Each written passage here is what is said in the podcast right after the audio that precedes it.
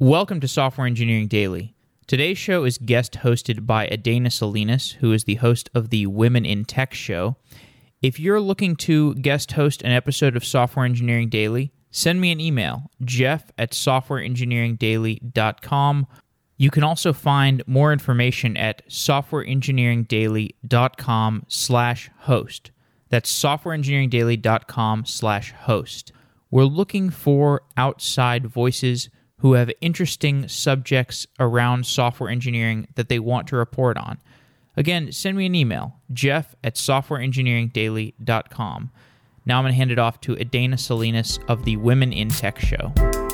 A data driven organization is more efficient because the company can learn what to focus on. Rya Sciban, product manager at Periscope Data, explains the needs of data teams in an organization. We talked about what data analysis is and how this changes as the amount of data grows. Periscope Data has been successful in retaining women in product and development teams. We talked about effective strategies for this and for having more women in leadership positions.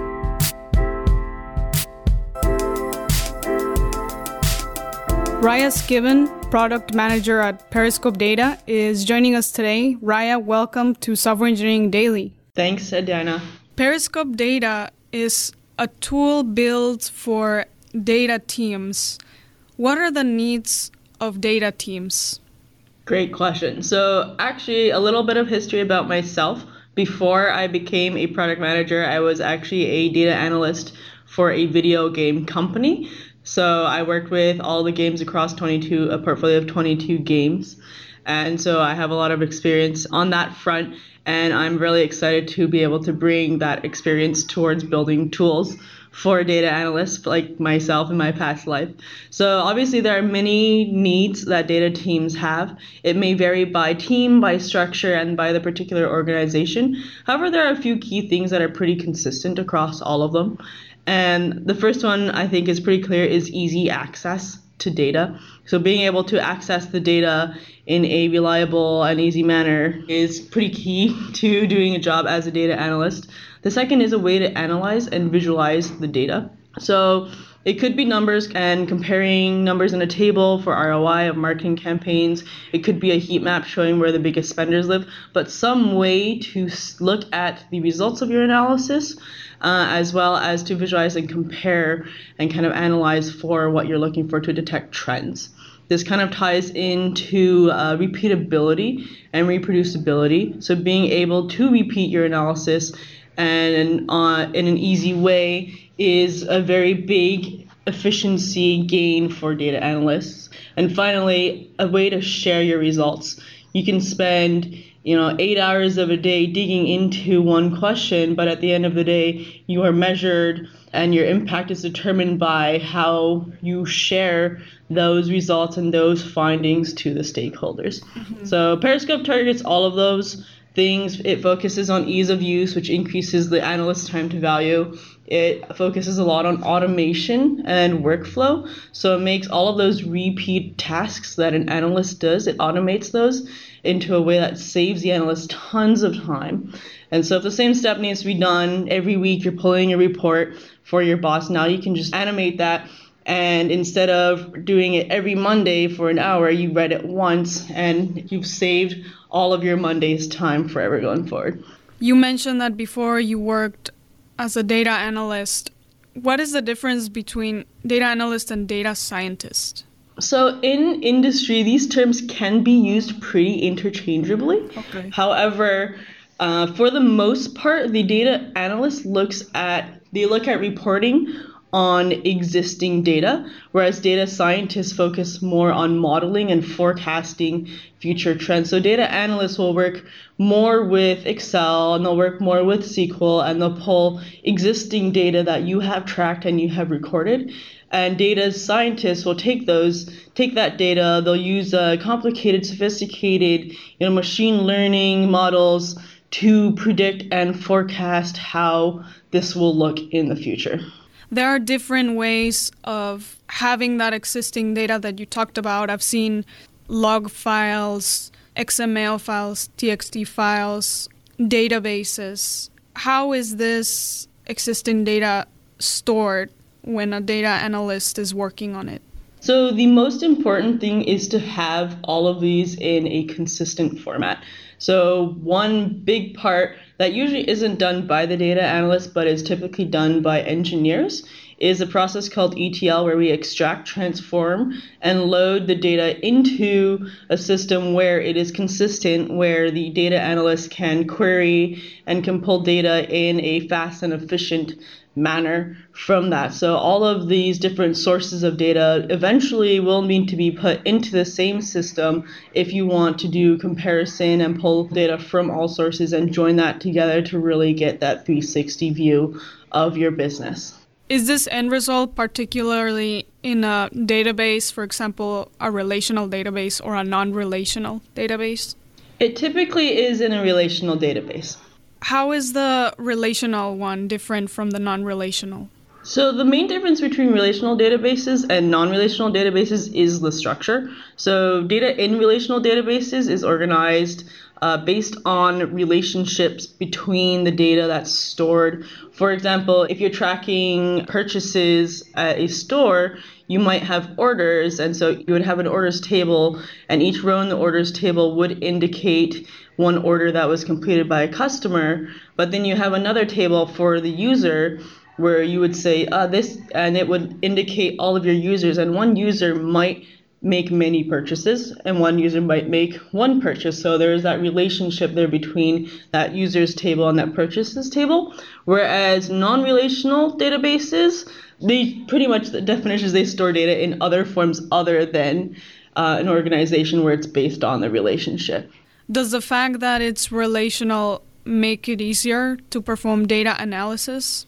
Certainly, in many cases, it does. So, mm-hmm. the non relational databases, NoSQL databases, are typically more flexible in structure, but at the same time, that flexibility adds ambiguity. It allows for variances in the data. So, as a data analyst, it can be harder to decipher and to analyze non structured data because there is not that consistency in data that's guaranteed by the more structured form of storing it in the last decade, we've seen companies switch to this data driven mindset where they're gathering data that they wouldn't normally save.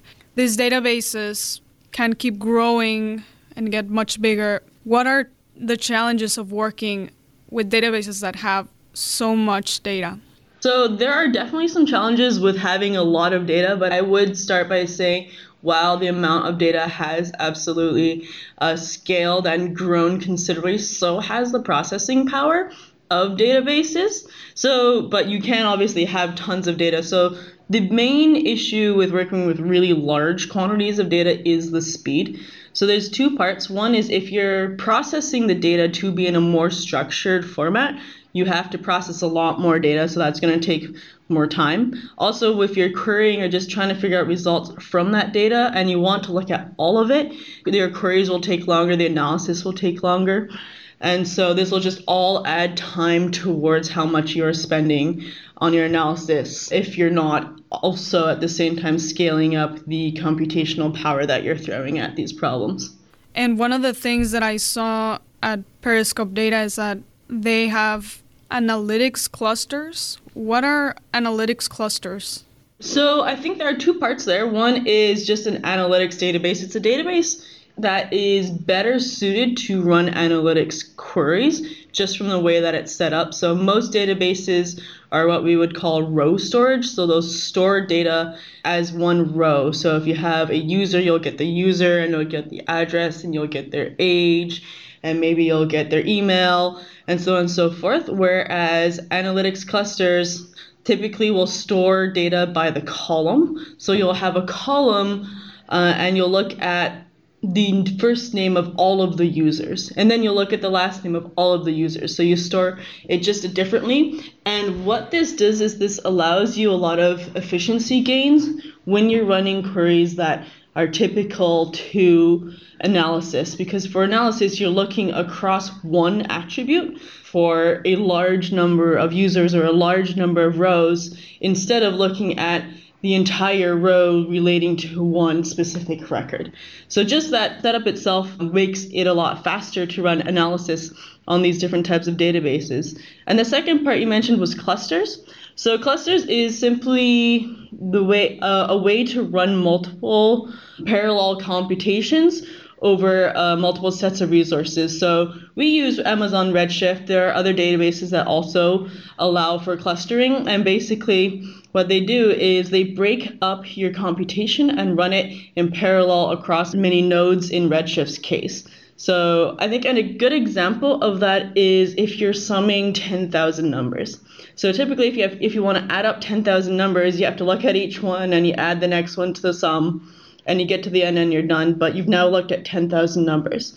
So what the parallelization or what the clusters do is it lets you split those 10,000 numbers into 10 batches of 1,000 numbers. And you'll send each of these 1,000 numbers to a different server, and it will add up those 1,000 numbers, and they'll send it back to a central place where you'll end up well, you'll sum up the 10 numbers. So because you can do this in parallel, it add, it results in you saving a lot of time. And you mentioned the column based approach for a database leads to much faster ways of doing analytics. I visualize this as a Excel spreadsheet where you start off by putting the column names and then fill in the data below. If my data is in the rows approach, not the columns, to perform analytics, does this mean I have to create a new database and that's column based and pre populated? So I think what you can do is you can copy the data to a different type of data store. So that does store by column. So Redshift does it. Um, there's a few others that do. Postgres does have some options to turn into a column store as well, I believe. But yes, if you wanted to take make use of and take advantage of the speed increases of column stores, you would have to migrate your data to one of those data sources.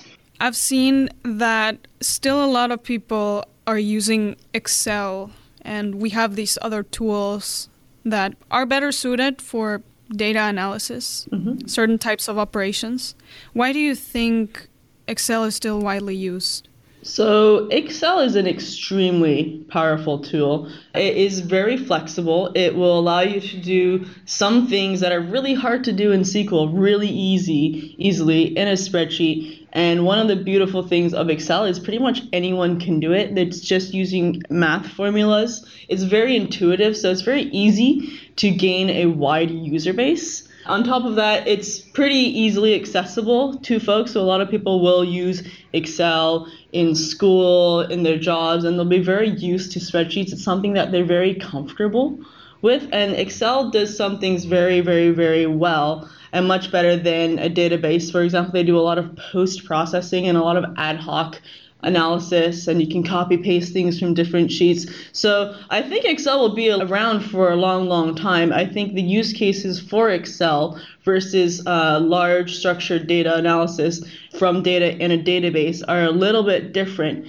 But Excel will certainly still hold its market share in terms of flexibility and a lot of the exploratory and ad hoc analysis that pretty much everyone does on a day to day basis at their jobs tools like Periscope data involve using the customer data because you want to get analytics on your data. What are strategies for pricing a product where the data varies in size and shape?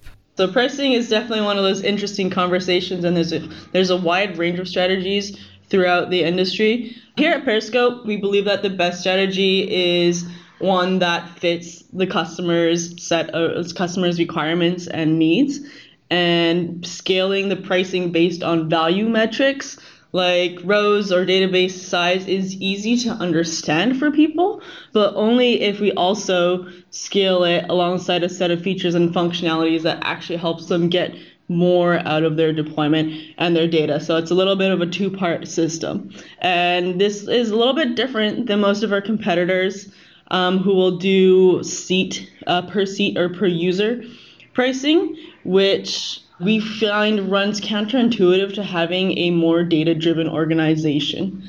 So we view per seat pricing as more of a blocker to having more data driven organizations. And Periscope, uh, I think, shines the most when you have all of your data in Periscope and you're really driving all, all of the insights from there.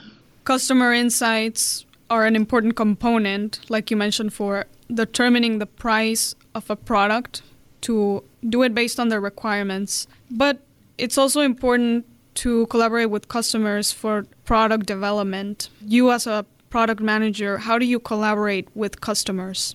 Absolutely, as much as I can, and in many different avenues as I can as well. So, we get customer feedback from many different sources. We have account managers who are in charge of particular accounts. We have our customer success team as well as our customer support team. They have a lot of calls with customers, and I will join as many as I can just to always hear what customers are working on, what they're doing, what they're not doing, and why. But more specifically, we also do work with key partner customers will help us if we're doing a beta of a feature or they'll help us out with some user testing just so we can identify how well the solution actually fits their needs and identify any areas of improving the user experience or identifying next steps to make the feature better.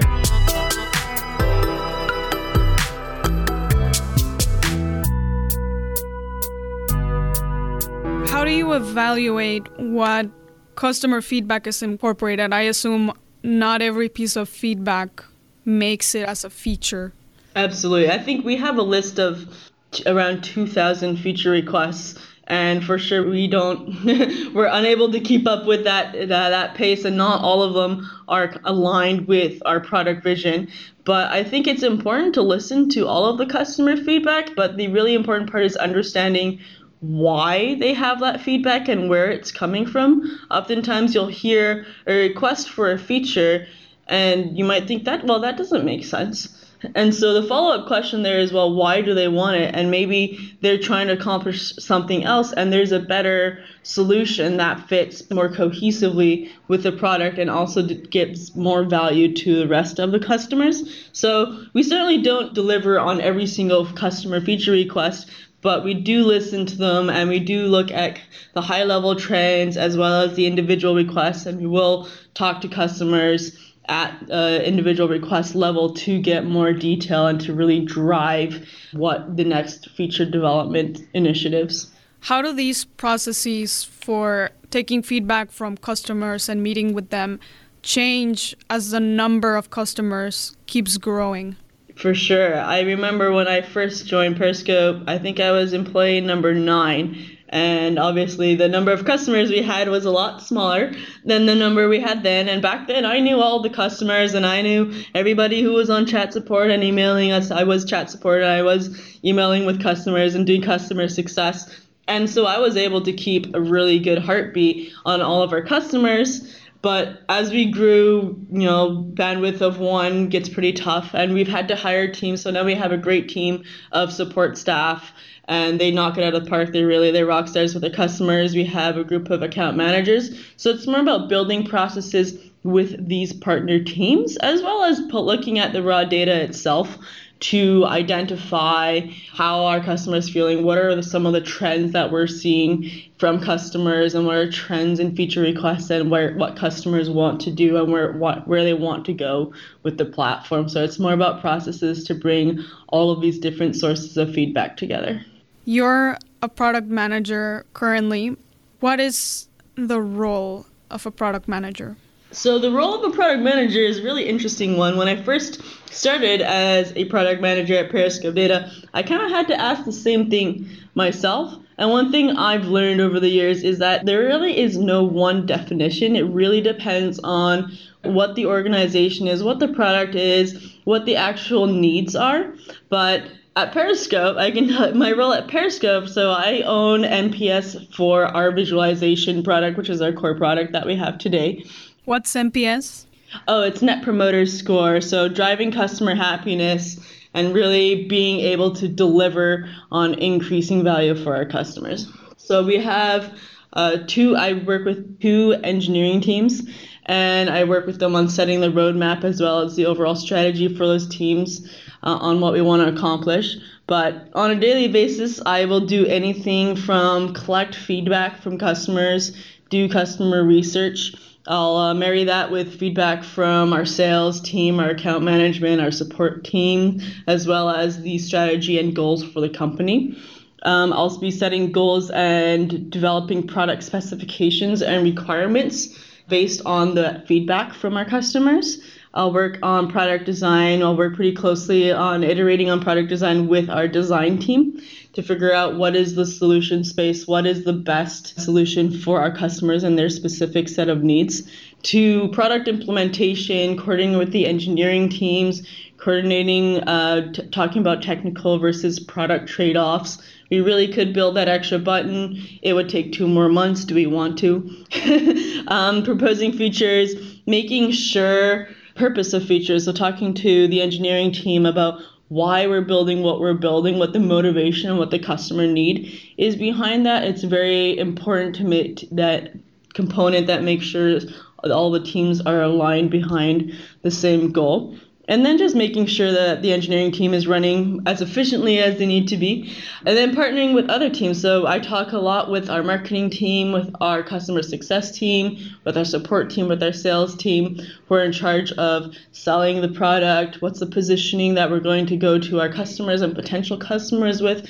what kind of training do we need to educate customers on new features where does it fit in with the rest of the product how does it add value to our customers and then closing the loop, so after a new feature is developed, gathering the feedback, taking a look at the metrics. Did we actually hit our goals? What was the impact of this feature? And what do we want to do with it next? You mentioned that you communicate with people from other teams. We were talking earlier about companies gathering data and getting insights of this data. Another important part of this is sharing the data between the organization. And the important distinction here is not everybody is an engineer or a data analyst. What are effective ways that data can be shared between the organization, for example, between marketing and recruiting and other areas? Yeah, so at Periscope and a lot, of our customers, pretty much all of the departments will use data with uh, respect to marketing and with respect to sales. Often uh, you'll see either a centralized analytics team that's in charge of do, creating analyses and digging into questions for their partner teams, or you'll see an analyst kind of embedded with those teams. So you'll see a marketing analyst who works with the marketing team and they have access to the data and they're in charge of the all of the analytics for the marketing team. So there will be someone serving that data to these end users. There's also, you can build out tools and uh, flexibility for them. So you'll see a lot of our competitors use drag and drop uh, tools to enable their end users, marketing, recruiting, sales to kind of pull their own data. We found that there is a lot of risk in that because if you don't define the data models properly, it's really easy to make a mistake. And I think uh, this is a lesson that some of our uh, internal folks have learned as well. They've pulled data assuming it was correct, and because of uh, they didn't have the full context and full understanding of the data, they've you know made come come to an incorrect conclusion. So at Periscope, though, we do have a lot of tools for our business users. So we have uh, a lot of filters so you can really narrow down you can really filter down your data. You might have one dashboard that shows you the customer usage and you can filter it by day or you can filter it by user so you can drill into some of the data to get your insights there. We also have uh, some business user features such as pivot tables that you can do directly in periscope. So you can request kind of a data set from one of the data analysts and they'll put together put pull that together for you and you can kind of pivot that directly in periscope yourself without even having to leave the system. And then you know that that data is correct and that the and that the logic behind it is sound. Another thing that you mentioned earlier was getting the feedback and evaluating the effectiveness or the, of the product or the product satisfaction. What metrics do you look at for this yeah, so there are a lot of metrics that we can look at, and it really depends. I think I'll give you an example, and that'll give you a pretty clear idea. So one thing I recently did was I did an analysis on how our customers are using the filters that I mentioned. They're one of the most popular features in Periscope. And so I was digging into how exactly they're used through the data. So obviously I looked at things like how what percentage of customers are using our filters, break this down by customer profile. Are they data analysts? Are they business users? Are they administrators? How often do they use them in any given day? How many dashboards might these filters exist on? Um, how many people are actually changing the filters versus just setting it once and never changing it again? One interesting thing that we found was while almost all of our customers use filters, only 20% of dashboards used filters. So based on this, we actually went ahead and we modified the product to, to hide the filter layer, the filter feature, and it, it can now be enabled for each dashboard. But by hiding it, it presents a cleaner surface for people to present their data, and it just reduces that clutter. Did you notice this insight by gathering data programmatically? Yes. Another way that I know of gathering data is getting customers in a focus room and just watching them. What things are better to notice in a programmatic way versus a in-person way? Yeah, I think the type of insights you gain from talking to people is more about exploring their workflows as well as looking at how they are using your product and their workflows within your product. So it's more data around workflows. Uh, how do they interact with the workflows that you have developed? Are they efficient? Do they work? Do they make sense? What workflows aren't addressed by your product? And these things are is data that you gain uh, really well from just talking to customers or looking at them using the product. There are other things like um, how many queries do you run a day? I'm pretty sure if you asked any of one of our users, they would have no idea yes. how many queries they ran in a day. But that's something that's really important for the technical uh, stability side of the system. And so that's something that we can pull really easily from data, and we'll get an accurate number. But if you ask a user, you'll get something way off. I want to talk about company culture next. Google is 19% female in technical roles. I saw Periscope data is 60% women overall and 40% women in the product and development team, so in technical roles. What are effective strategies for retaining women in tech? So, I think since the last time you checked, probably we've hired a ton and we I think we crossed 100 people last week or the week after. It's really hard to keep track, but right now we're sitting at closer to 43% uh, women and then to 57% men. But I think the product and engineering is pretty spot on. So we're about 40% women and 60% men as well in the product and engineering side of things. Um, I think most of it is just about the culture. It's about being accepting and supportive of everyone. Uh, I haven't seen any issues, but I have a feeling that it that and I have full confidence in the team here that if I or anyone else at the organization were to raise any issues, they would be taken seriously and they would be addressed promptly. And so I think just that accepting and uh, that accepting feeling as well as that supportive a feeling and that confidence that things will be handled in a manner that's appropriate really goes a long way to uh, retention, good attention across the board. Are there internal groups for connecting with other women? Not at Periscope, no. What we do is we do have catered lunches every day. So we started this process when we were in our, at our last office in the Dogpatch and we were a little bit far away from all the restaurants so we wanted to provide that convenience for employees. But what we found is it's lent itself towards a very inclusive culture where that's where i'll go to chat with anybody else. You know, most of my day I'm talking with probably product engineering and maybe some marketing and sales. But now I can go talk to uh, some of the roles that I don't have any chance to interact with on a day to day. So I'll sit down and have deep deep discussions with you know our front end sales people, our SD, our uh, sales development representatives, or our account executives or uh, some of our uh, data analysis team so I can talk, really chat with everyone. And it's very friendly and it builds a very warm and welcoming culture. And that's where uh, we make a lot of friends. Once there's women in technical roles, we've seen that there's still a small number of them in leadership roles throughout different companies. What do you think are effective strategies to have more women in leadership roles?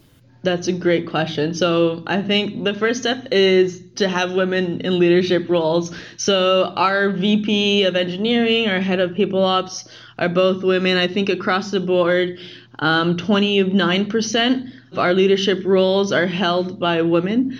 So Periscope doesn't have any bias in hiring, but I think we always want to hire the best person for the job. And if you look externally for a candidate, because there are fewer women in leadership roles and you're looking if you're looking to hire uh, into a leadership role it's possible that you'll just have more male applicants. So one strategy that you can do to ensure that there are more women in the candidate pool is to actually nurture and grow people like women and men equally in the organization so that they will be in positions to be promoted into these leadership roles and what I liked was what you said earlier, where you're giving a chance to network with people from other areas in the company. They're not necessarily only women, which I think helps even more because you'll just network and talk about the product and ideas and have more visibility that way. Mm-hmm. Well, Rya, thank you for coming on the show. It was great talking to you today. Thank you very much, Edaena. It was my pleasure.